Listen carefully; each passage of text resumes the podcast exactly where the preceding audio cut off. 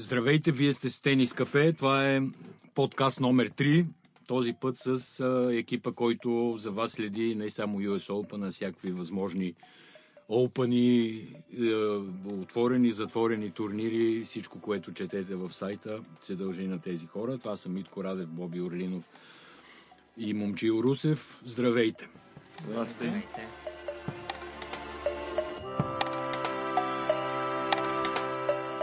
Така, да почнем сега от двамата шампиони. Какво мислим за тях? Заслужено ли станаха шампиони? Късмет ли имаха? Или всичко си беше по книга? Аз тук предлагам Митко да почне, тъй като той още преди турнира прогнозира, че Бянка Андреско ще стане шампионка, така че да го поздравим за добрата прогноза Браво, и може би той да, да. започне... Е, Благодаря, благодаря. А, очаквах, очаквах нещо такова от Андреско. Въпреки, че сложих и още и Каролина Плишкова сред фаворитките, обаче тя за Рано- пореден път рано сдаде багажа. нещо не й достигна за пореден път. Иначе за Андреско мога да кажа, може би, две неща, които много ми правят впечатление в, в нейното представяне. Първото е, че психическата й сила, която й помогна дори след контузия, която я изкара от кортовете за месеци между Майами, между, между Торонто. Тя игра само един матч на Ролан Гарос. След това се завърна в Торонто на твърдите кортове, където й е най-удобно да играе. И сякаш въобще не показа никаква промяна от предишната си игра. И спечели колко 6 мача подред. Дигна титлата, макар нали, на финала срещу Серина, за само 4 изиграни гейма. И след това показа уникална психика, не само в финала с Серина, а и при обрата срещу Мертенс и в матча с Тейлър Таунзенд. Мен лично ме удиви как 19 годишна състезателка може толкова спокойно да излезе на финал на US Open срещу Серина Уилямс. Тя не трепна. Първия сет Серина рано-рано а, започна с емоционалните изблици, защото, както виждаме вече четвърти пореден финал, това много и влияе върху играта и не успява да покаже най-доброто от себе си. Докато Андрейско не трепна. Имаше един много кратък спад, когато при 5 на 1 вече и публиката повлия и Серина заигра по-добре, но успя да се върне много бързо в сета и да, да го затвори накрая. А изобщо от техническа гледна точка, даже много западни коментатори, които, които слушам, те я сравняват с швейцарско ноще. Тя е нещо, според мен, тя и Ашли Барти са една, едни от тенисистките, които много атрактивно играят и за феновете. И да излезеш на финал на US Open срещу Серина Уилямс, при положение, че публиката е за нея и непрекъснато вървят реклами за Серина Уилямс, за рекорда, за Марга рекорд. Всички говорят за това Тая нещо. 24-та титла се чака вече две години. Такова нещо мачка, обаче пък може би, може би е мотивирало, така че... А за Серина успее. какво ще кажете? Защо не успя и защо не успява? Беше страшилище по време на турнира преди финала. Много убедителни а, победи върху срещу сериозни противници. Да. И просто не знам, на финалите на турнирите от големия шлем напоследък, просто тя губи всякаква Аз мисля. всякакво самообладание и много рано започна, едва ли не беше на ръба да се разплаче на корта срещу Андрееско. Видяхме същите тези неща и в предишните финали. И просто не може да се пази самообладание и да покаже най-добре си тенис изглежда. Да, аз мисля, че тя даже имам някакво такова чувство, че е прекалено отчаяно вече иска да, да стигне до тази заветна 24-та титла и тя даже каза, че Серина днес не излезе на корта, трябва да се научи да изкарам Серина в финалите от големия шлем. Което Но точно това, тя не играе като, като Серини според мен, тъй като в малкото тежки моменти, които изобщо имаше по пътя към финала, веднага бомбения сервис а, вади, успява да, да смачка съперничката си, да я държи далеч от основната линия, да доминира на корта и като завърши две-три такива топки и вече опонента по съвсем друг начин започва да играе. Точно когато Серина трябваше да бъде страшилище, както беше до сега, тя тогава сякаш най-много и трепна ръката и това дава, разбира се, самочувствие на Андрес, която пък вече казах, има всички оръжия. Имам да чувство, че това поколение 19-20 годишните абсолютно не им пука за Абсолютно. авторитет и срещу кого излизат, Може би какъв е залога и това наистина е основен фактор при победите, включително и на Медведев, който не е на 19, е малко по-стар. Какво а, мислиме за снощния матч с Надал? Аз не очаквах първо, че Надал, след като поведе с 2 на 0 сета, Медведев от чисто психологическа гледна точка, човек, който има а, над 20 мача на трупа. Ние знаем, той 23 игра... мача. Да, игра финал във Вашингтон. Извинявай, спечели по-силно Синсинати. колко мача? 23 мача от 31 юли насам. Брутално, Е, за мен това, това е брутално. И Аз, честно казвам, се, се чудя и, и ние си коментирахме. Не става ли въпрос даже и за допинг? На мен наистина ми изглежда не, не човек. Без разбира се да имаме никакви доказателства, обаче от това, което виждаме по такъв начин да, да играеш срещу Рафа Надал, чисто фи, физическа гледна точка, не анализираме Ама и так- психическа. Значи страшна концентрация се иска да се върнеш от 2 на 0 сета срещу Надал, който е в топ форма и играе много добре.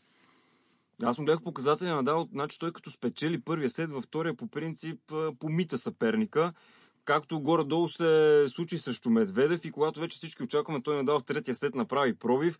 И аз вече очаквах, че матча приключва и Медведев сякаш от нищото възкръсна и се превърна в абсолютно непробиваема стена, колкото и банално да а, звучи това определение, обаче то си беше точно така. Да. За мен това, това ще бъде следващия състезател, който ще доминира в тура. Просто много се отличава като психика от останалите. Има много оръжия в играта си, а, изключително стабилен от основната линия, но има и други решения, ако съответно съперника му успее да контрира този негов а, аспект от играта. Като психика много се отличава от другите. На мен ми се струва, аз го гледам горе-долу крив бекхенд, много нетипичен. като Да. с стиган го удря едно с стиган, да, точно да. така. Няколко форхенда изпълни, в които аз даже не знам как успя така да се пречупи и нещо да не си скъса на някоя сухожилие, такива топки невъзможни завършваше.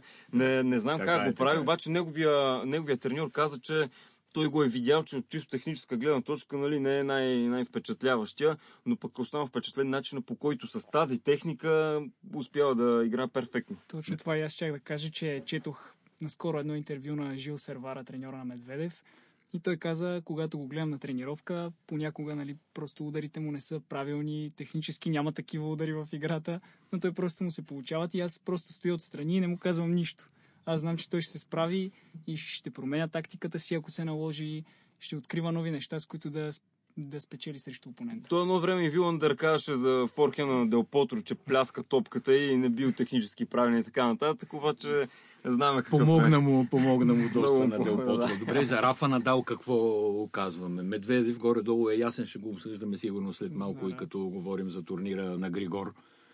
Според мен е една от най-трудно спечелените му мейджор титли, несъмнено. Дори самия той може би не е очаквал чак такава съпротива, още повече като поведе с два сета и с пробив. Той сам си каза, че при 3 на 2 е изиграл много лош гейм и оттам нататък Медведев вече е поел контрол над нещата. Но аз съм изумен как то, разбира се, Рафа Надал и Федерер и Джокович го правят това нещо, че имат толкова дълбок арсенал от, от оръжия, които могат да бръкнат в турбата с фокусите и във всеки един момент, във всяка, в най-трудната ситуация, могат да прибегнат до такива стратегии, които хем да разконцентрират противника, хем да им дадат малко време да се върнат в матча. Примерно Надал няколко пъти каза, не съм готов да посрещам публиката, някой шуми, някой не е седнал на мястото си, отиде при съдията, започна да си говори с него, каза, не те чух, какво ми каза. Такива малки хитринки, с Така които се спечели време. Просто Но опит, пък натрупан опит. абсолютен опит. В схемата на Надал обаче беше сравнително тихо и спокойно, за разлика от а, частта, в която бяха Роджер, Григор, Джокович, а, да не ги изброявам там всичките. Беше страшна навалица просто в а, горната част на схемата. Което Не, също как игра много важна Да. роля. На Да. хартия всичко се нареди прекрасно за Надал дори до финала, ако е очаквал Медведев след толкова много мачове да му а, даде такава съпротива. Със сигурност не се очакваше. На мен ми прави пък впечатление. Значи, на началото на матча беше, знаем, обвиняват големите сърф ботове, така наречат много от американската школа дори. Обаче на, на Дал и Медведев, като се изправиха, те посрещаха от трибуните. Ние говорим тук за И двамата, да. да. и двамата бяха на, Над 80%. на таблата отзад залепени. над Така е. 80% върнат а, сервис на съперника. Това означава, че едва ли не вече се качиш на трибуните оттам да посрещаш. Тоест, ако сърф ботовете, така наречени, са едната крайност, в началото на матча Медведев и Надал бяха съвсем други. Аз мисля, че нито едно от двете не е толкова приятно за гледане. Даже Надал малко беше прекалил с дръпването назад първия сет, защото колкото и силно да удари, ретурите му падаха много къси. Това първите два-три гейма, докато коригира къде да застане, беше голяма драма и затова му вървяха трудно първите сервис геймове. Нали? После направи една крачка, крачка и половина напред при ретур и малко по-добре станаха нещата. Липсваше един Кириус, който да изпълни сервис отдолу. Да. Липсваше. Дайте сега да видим турнира на Григор. Какво очаквахме и какво стана? Ами дори след първия матч с Сепи нямах кой знае какви очаквания, защото тогава показа добър тенис, но нищо общо с тениса, който показа в късните етапи вече от турнира. Последните матчове той игра като, почти като 2017. А, много постоянен, много съм впечатлен от бекхенда му, който работеше много добре. Аз ще кажа, най-много ме е дразнало а, да кажем, когато победи Федер. Разбира се, аз сега малко скачам много напред в схемата, защото момчил за, за Сепи говореше, обаче а, казват, нали, Федерер врата го е болял, това също изиграло важна роля.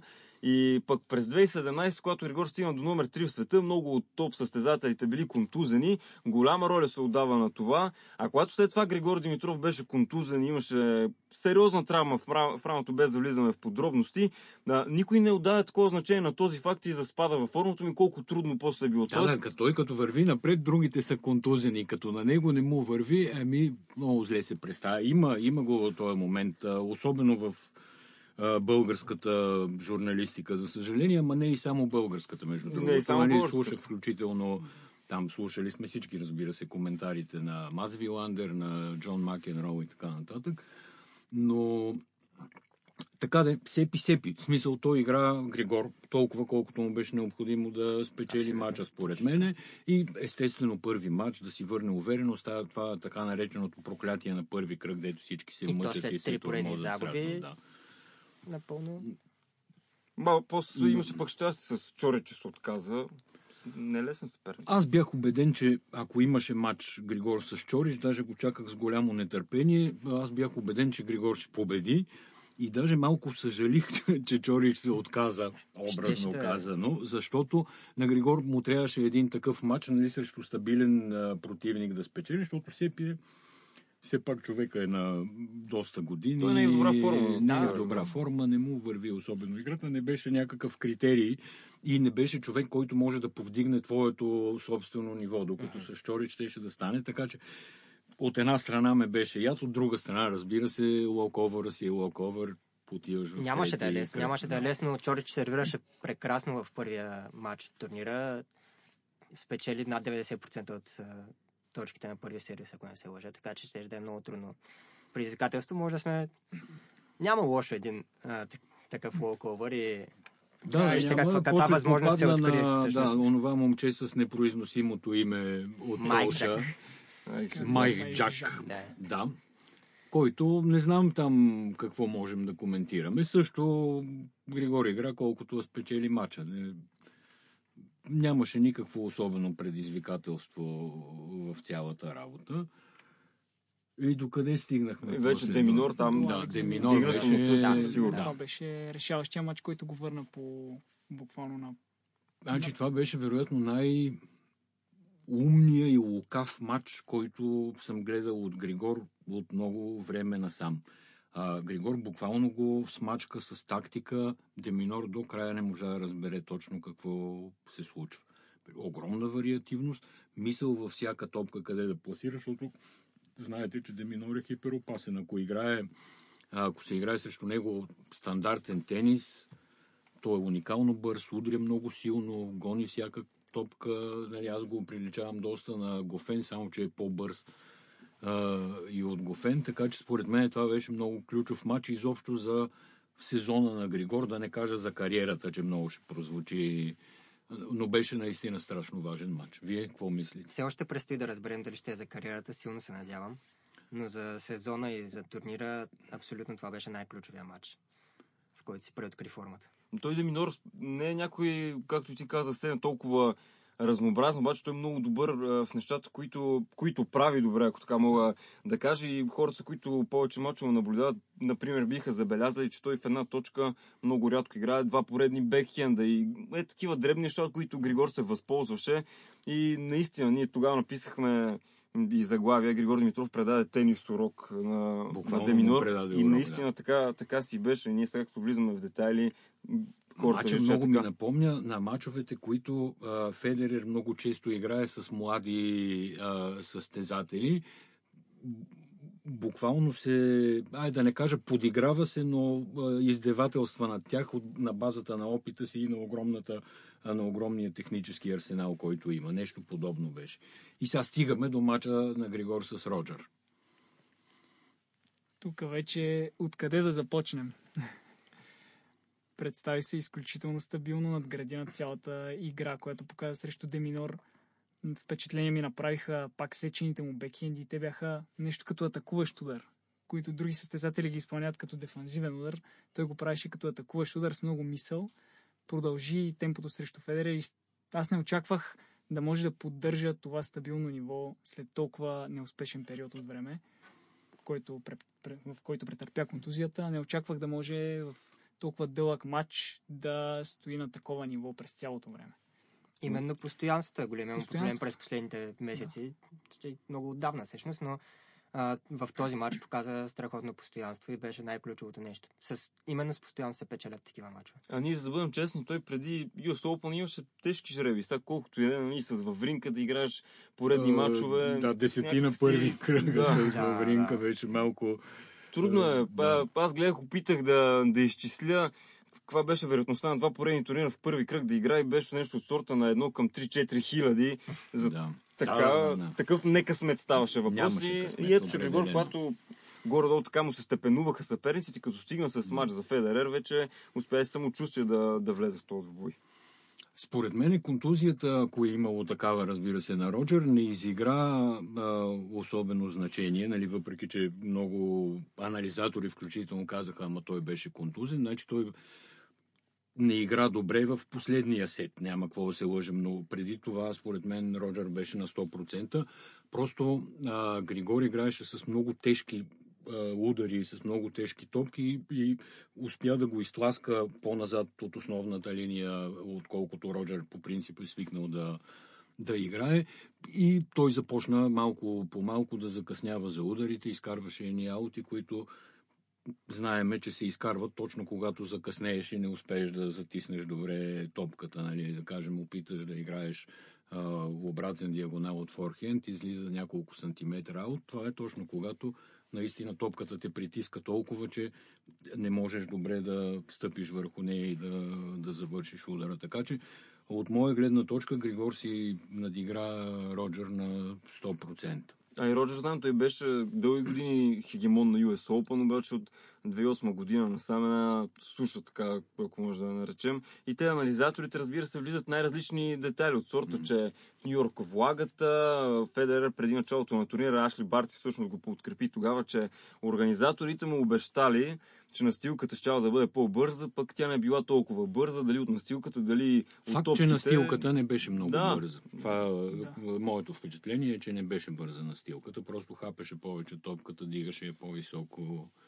и така нататък. Другото, което казваха анализаторите, беше а, емоционалната дупка след финала на Уимбълдън, което се видя и в Синсинати.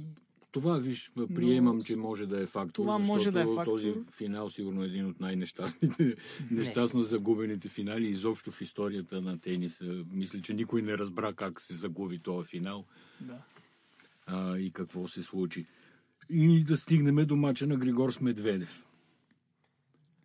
Там аз имах Няколко точки. надежда, че ще победи, честно казано. Особено като гледах първия сет. Въпреки, че Медведев без никакво съмнение е ако не най-добри, ама то е един от двамата най-добри, така наречат US Open Series, подготвителни турнири за US Open. Със сигурност е един от най-добри, той резултатите му го показват. Обаче Григор така, така игра първия сет, че и Медведев след това си призна, че имал малко и късмет да го вземе и то вече всичко промени. Имаше изглежда. голям късмет. Дори и Медведев, втория сет да. Григор имаше много добър шанс. А, при колко, да не ви излъжа, 5 на 5 примерно, имаше шанс да пробие. А, или 4 на 4. Четири на 4 на четири, 4, точно така. Много труден гейм за Медведев, сервис гейм, но успя да се измъкне и след това проби. Да, бих казал, че и в първия сет, и във втория до пробива на Медведев, Григор, според мен, не играл никак, никак не му отстъпваше по нито един показател. Много равностоен матч, просто няколко точки го решиха и точно това, което казахме за Медведев, че е, психиката му е на изключително ниво и играе всяка точка по прекрасен начин, а, независимо колко е важна.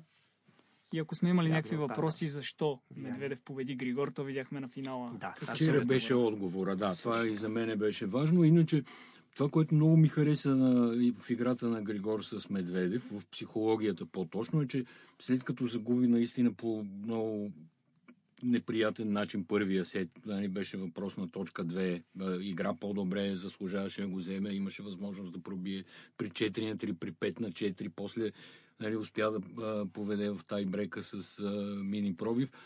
А, но начина по който а, се бори с зъби и ногти във втория сет да го вземе. Тоест нямаше го този момент на а, отчаяние, ето сега загубих, не знам какво. Нали, бори се страхотно във втория сет.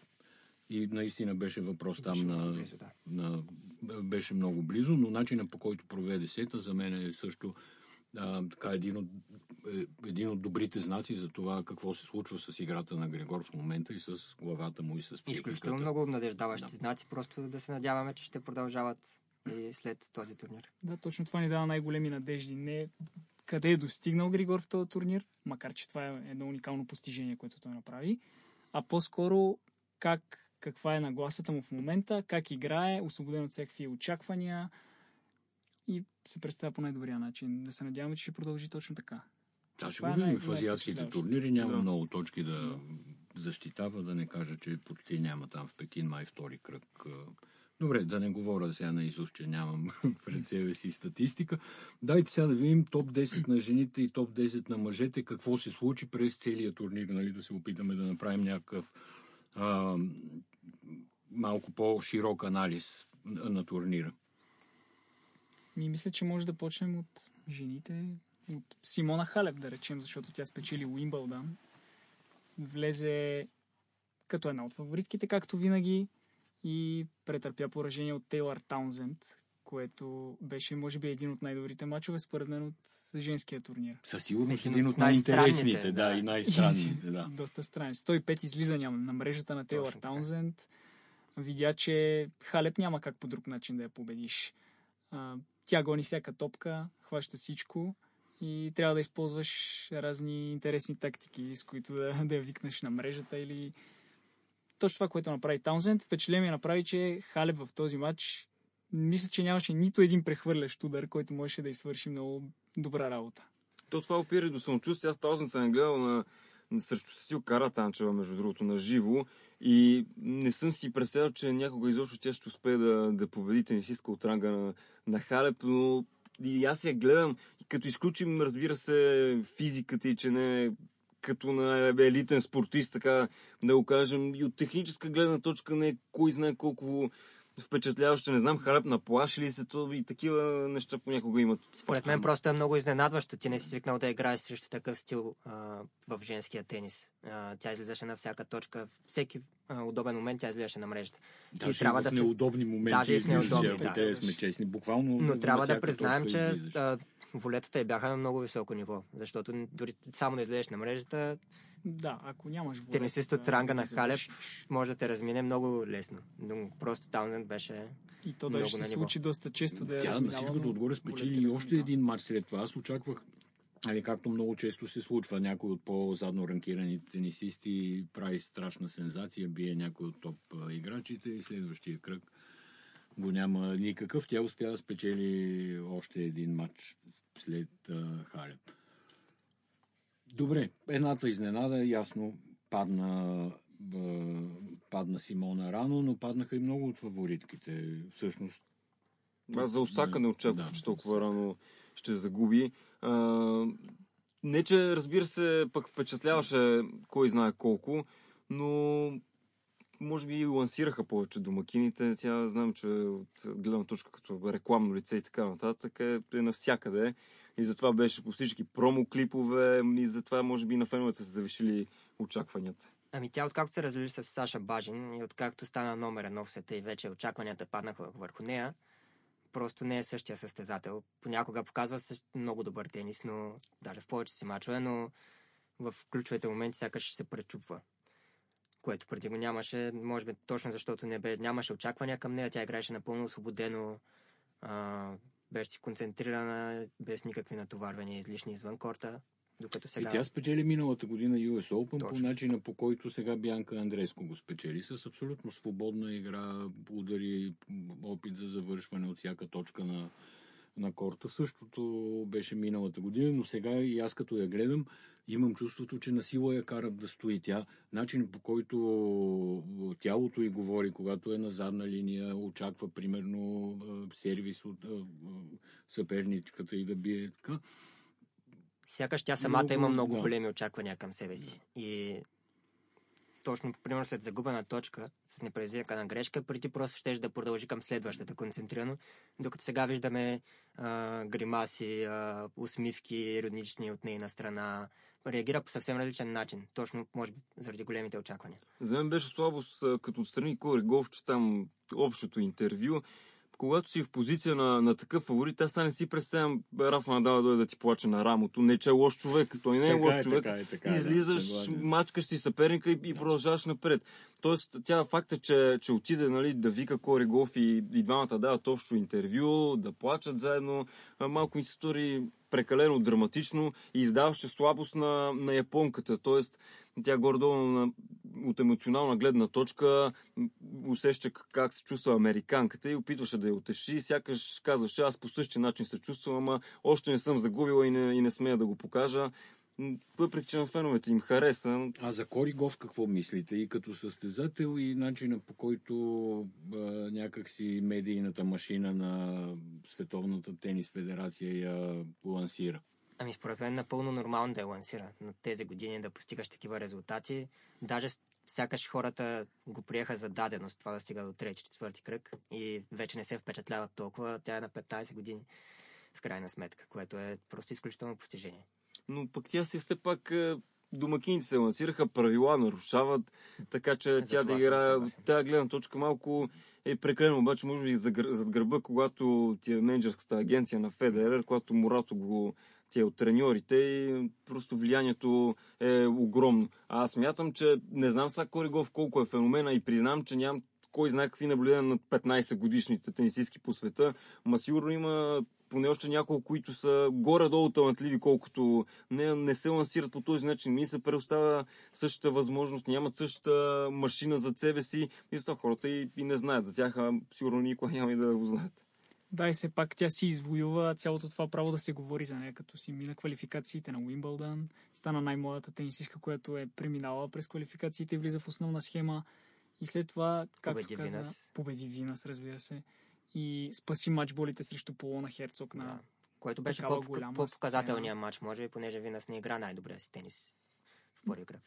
Сигурно хората, които харесват Царина и Винас, харесват и Коригов. Тези, които не харесват Царина и Винас, не харесват и следващото американско чудо. Най-вероятно, да.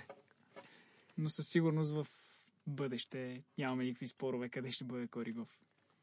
Добре, нещо друго за отбелязване от женската част? Общо за това беше, аз не знам, от Ашли Барти може би повече, повече очаквах. но Пък тя... Бенчич се представи много силно. Бенчич, Свитолина и, и Монфиста, горе аз съм ги забелязал, като играят на един турнир. Един като отпадне и другия, другия приключва, като скачени съдове са двамата. И, и аз прогнозирах Монфис като отпадна, че най-вероятно и Свитолина си заминава. Не знам дали Правят си емоционално си влияят един на друг. Но Е, тук е, много си най-малкото помогнаха Стоят си в боксовете един на друг, когато един я играе, независимо, че продължава в турнира и по принцип човек като продължава в турнира се пази малко по-голяма дисциплина и психологическа и изобщо дисциплина на поведение преди мачове. Те си ходеха на мачовете един на друг. А, ако ще говорим за Монфис, значи минаваме към мъжката част. Монфис е една от добрите изненади. В смисъл, надхвърли, ако някой има очаквания към него, според мен той доста ги надхвърли, стигайки до къде стигна? До четвърт финал. Да, Точно. Нали така? да, изгуби от Беретини в петсетовия трилър, който в нито един момент не се знаеше какво, какво ще се случи в този матч. Той Бертини също е интересен за, за отбелязване. Е, Стигна там напред, известно. Полуфинал Беретини, наистина никой не е очаквал, според мен. А, и срещу Надал, срещу Надал може би класта не му стигна, но игра много смело първия сет. А, не се страхуваше от това, че изпадаше пред брейкболове. А, в няколко от подаванията си продължаваше да играе смело и да рискува. И ще е интересно как ще се развие от тук нататък. Да, броите ли го Беретини като една от потенциалните нови звезди? Под звезди нямам предвид нали, медийната част, а, да кажем по друг начин, като един от тенисистите, които ще са трайно в а, крайните кръгове на турнирите. Аз лично бих го определил по-скоро като бъдещ топ 10 играч. Митко, между другото, има една интересна история. Той, той се среща с един италиански журналист. Там може да разкажеш той какви паралели направи между италианския и испанския футбол, италианския и испанския тенис и да видим Беретин. Благодаря, че ме сети. школа е. Точно тук не се бях сетил за тази история, но да, срещнах се с един италиански журналист в, а, на, US, на US Open, да. На София Да, Open. Иска ми се. На София Open. И той каза, че италианците, италианските тенисисти са като испанските футболисти. Ако не играеш красиво, колкото и до- добри резултати да постигаш, италианците няма да те обичат. Италианските фенове няма да те обичат. И точно това казаха за всички други, за Чекинато и за Фабио Да, Фунини, как те са им любимци, пламенни, страстни тенисисти, играят красиво. Това им е основното в играта. Беретини, нали, някакъв тенисист с по... Той е по-висок, по-вече разчита на солидни удари от основната линия. Не е от типичното тяхно поколение, което играят в... са в елита на, на мъжкия тенис. Та той каза, че точно такива тенисисти много-много не са на почет в Италия, но каза също така, че доста Е, фенове набира. на почет, доста фенове беше да. набрал и тогава. Да. Самия той с такова впечатление остана. На мен също още на София Open ми направи много добро впечатление. Аз мисля, че му гледах всичките мачове на Беретини. Наистина уникален форхенд, много мощен, много Да. лифтиран. Той взима топката от а, не просто отдолу, а ня... Много далеч не стои успя с- да пусне ракетата от другата страна. Да. Тялото Е, му е за да много удари. далеч от топката при Да. удара. И се Да. получава странно, но пък Да. го прави. И сервисът му е... Тук може би Да, Александър. Зверев. Той все пак успя да мине там заветния кръг, който винаги го спираше. Стигна до, до осмина финали. Аз сега даже в момента се сещам, той на какъв етап отпадна? На Диего Шварцман, Диего значи Шварцман. четвърти кръг. Четвърти кръг, точно Да. така. Не знам какво се случва при него. Може би толкова драми и с треньори и в личен живот и, и на корта му се отразява брутално. Аз спомням преди една-две години как играеше и сега колко е скучен за гледане. Много еднообразно, безидейно играе. И Може да много, определиш много всеки един удар. Това може би още бих се върнал към Медведев тук. А, при него няма никакви драми. Той е с един тренер от 2014 година, а, с долу-горе един екип. А, вече има съпруга, олегнал човек, а, без а, амбиции да работи с топ, топ, топ имената, поне така изглежда за момента, докато при Зверев видяхме много драми извън корта. Има грандоманията малко според Да, а, вече с двама, две големи имена се разделя в екипа си. С агента имаше проблеми и дело. Може би това наистина е още един плюс за Медведев. А и големите очаквания за Зверев, естествено, на човека, който да пренесе щафетата на следващото поколение. Даже той преди няколко месеца, не съм сигурен точно кога беше, но каза а, радвам се, че Циципас направи такъв сезон, понеже той свали от мен всички очаквания. Той каза, радвам се, че Циципас побеждава и се представя по този начин, за да може прожекторите нека да си паднат върху него, пък аз да си играя моя тенис. Срещу Виждаме, Шварцман, между другото, феновете а, крещяха а, научете Зверев да бие кик сервис.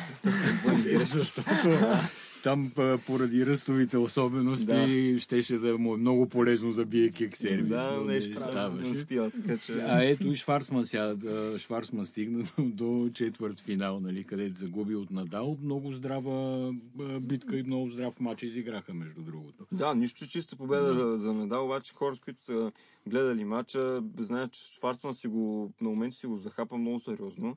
И, но той си е боец, винаги, винаги така играе.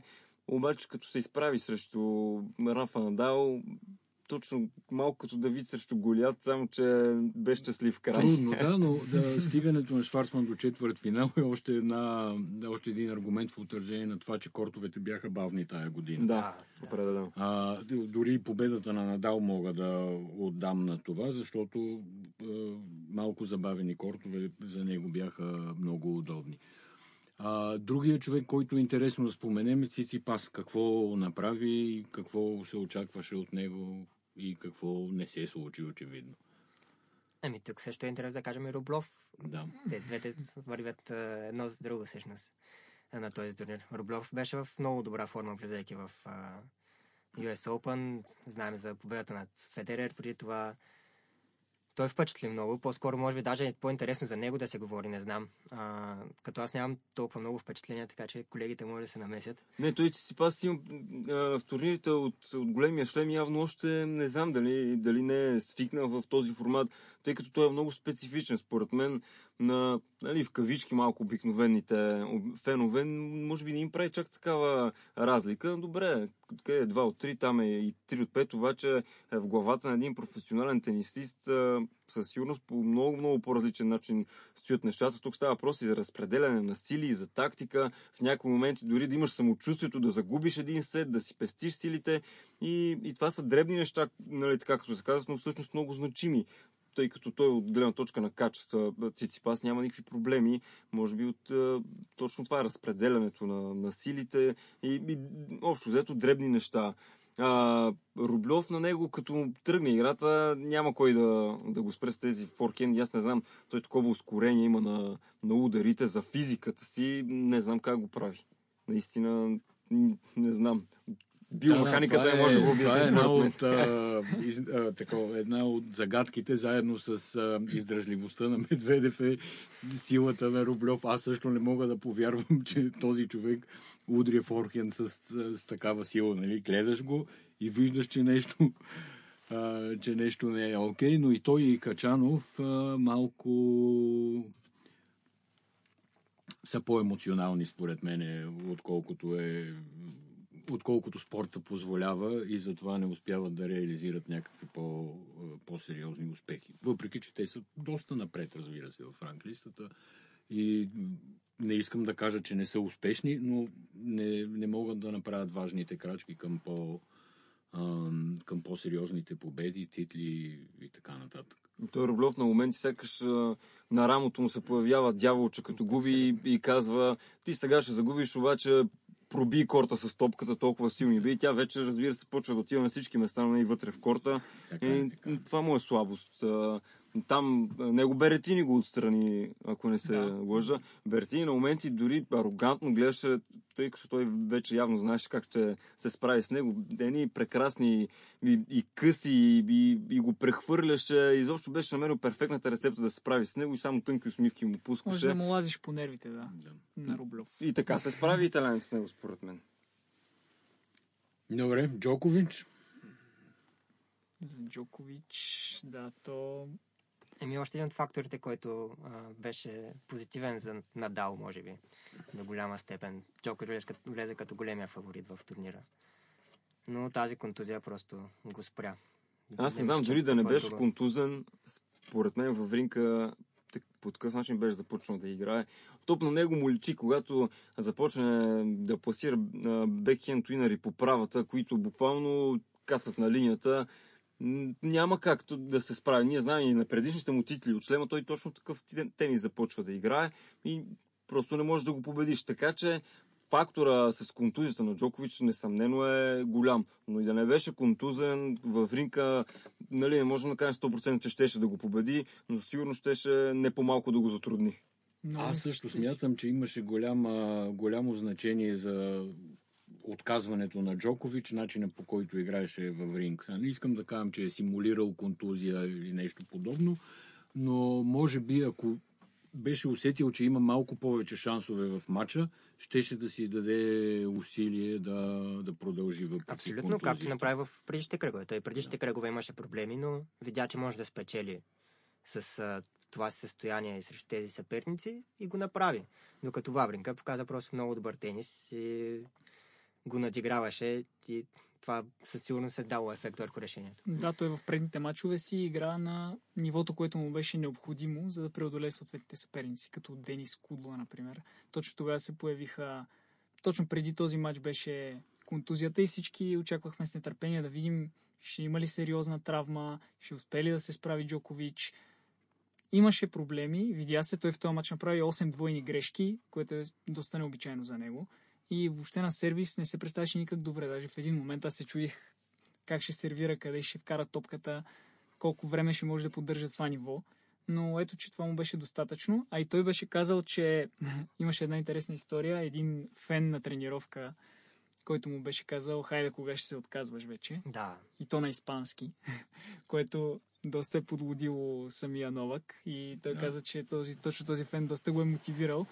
И според мен по-важно е къде ще бъде Джокович след US Open. И според мен ще се върне двойно по-мотивиран, стига да успее да... Стига травмата да не е сериозна и да успее да се представя на нуж... да, да бъде в нужната кондиция, за да се представя на своето собствено ниво. Мисля, ще бъде много по-мотивиран и още по-гладен за успех. Вавринка също направи хубав турнир, като го споменаваме, да кажем и това, въпреки че според мен е, да, той трябва да свали 3-4-5 кг, ако иска да играе. Вижда ми се прекалено тежък и тромав за нивото, на което би искал да играе. Това е моето наблюдение и за това, мое мнение, разбира се, за това там е ни 5%, които трябва да добави още в, като качество на играта си и на придвижването, затова не се получава. Той затова и според мен има титли от всички турнири, освен от Уимбълдън, където най-много трябва и, и рефлекси. Там знаем, че има най-много, най-много проблеми, но сигурно и той самия го осъзнава, въпреки че не е в лоша форма. Знаем, Не, не, не се е в лоша фланелката е, е машина, но, но килограмите така или иначе ги има и може би Тежък ми се вижда и примерно срещу Медведев не успя абсолютно нищо да направи. Не, не му вървеше играта. Кой каза тук за някой безидейно? Е, това беше безидейна игра. Просто не знаеше какво да прави. Не знаеше, не искаше. Нали, усети, че няма как да спечели мача. Нали, не, само можем да предполагаме какво е. Но, но беше зле във всяка, във всяка гледна точка. Добре, ми според мен е да приключваме US Open с тия подробни коментари. Ти беше направил една много хубава, така интересна и подробна прогноза в началото на турнира. От сегашна гледна точка, какво си мислиш за това, което беше написал тогава? Ми, най- най-изненадан съм от начина по който Гофен игра срещу Федерер. Защото Федерер имаше проблеми в първите кръгове, пак не беше до края убедителен и очаквах наистина да стане интересен матч с Гофен, но просто не беше на себе си. Имаше там спекулации за контузия. Очаквах повече от този матч, Да, а иначе предишния матч Гофен игра абсолютно прекрасен просто, тенис, да. Да. Джокович, Джокович, който спрягах за големия фаворит заедно с Надал, а, разбира се, а, беше спрян от а, контузия и Вавринка. А, много съм изненадан от а, също Роберто Балтиста Гуд, че отпадна толкова рано. Той беше втори, мисля, че заедно с Циципас по спечелени а, матчове на твърди кортове Да, да. преди началото на турнира и с много солидни представяния на турнирите от големия шлем за сезона. Но той отпадна още в първи кръг, нали така? Да, ако не се Да. лъжа. Имаше, имаше изненади. А Григор Димитров и и, Беретини бяха да. най- най-приятните. Тим още преди началото на турнира си каза, че той имаше проблеми с вирус, беше болен.